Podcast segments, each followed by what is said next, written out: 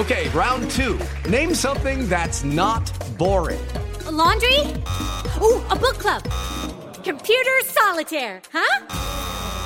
Ah, oh, sorry, we were looking for Chumba Casino.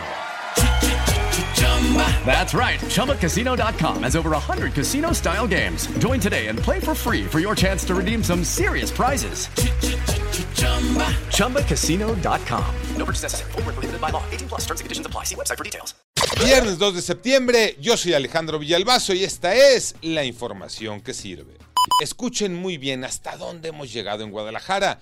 Los chamacos de secundaria tendrán que poner su huella dactilar para entrar y salir de la escuela. Será una medida, un checador, para que los papás estén pendientes de lo que ocurre con sus hijos en las aulas.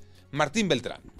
El Ayuntamiento de Guadalajara, con el apoyo de la Secretaría de Educación Jalisco, buscará implementar un programa en escuelas de educación básica para vigilar a los estudiantes mediante cámaras que identifiquen sus rostros, pero además a través de huellas dactilares. Este programa avisaría a los padres de familia si entraron o no, o si salieron o no a sus respectivas escuelas. Escuchemos.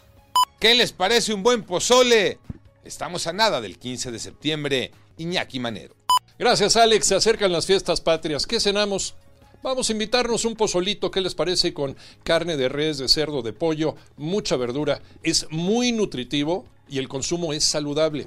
Especialistas del Seguro Social aprobaron la calidad nutricional del pozole. Ahí les va. Es rico en fibra, vitaminas y minerales. Nos aporta vitaminas A, C y E, niacina, calcio, hierro, yodo, potasio y magnesio. Además, el maíz pozolero, ese grandote, nos ayuda a la correcta oxigenación de los órganos. Por todo esto y más, buen provecho y a comer pozole sin culpa. Empújense nada más un plato, desde luego, durante los festejos patrios.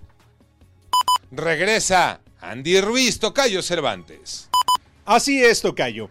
Este próximo domingo regresa a los cuadriláteros Andy Ruiz. Seguramente lo conocen, el primer mexicano en conseguir el campeonato de los pesos pesados. Regresa a buscar lo que algún día fue de él. Contra Luis Ortiz, el King Kong, que seguramente resultará el cubano un duelo bastante, pero bastante difícil. Un duelo interesante, pero que Andy Ruiz ha preparado bastante, bastante bien. Ojalá y le vaya, le vaya de maravilla y consiga la victoria, que lo acerque a la disputa por el título de este cetro de pesos pesados del Consejo Mundial de Boxeo. Yo soy Alejandro Villalbazo, nos escuchamos como todos los días de 6 a 10 de la mañana, 88.9 y en digital, a través de iHeartRadio. Pásenla bien, muy bien, donde quiera que estén.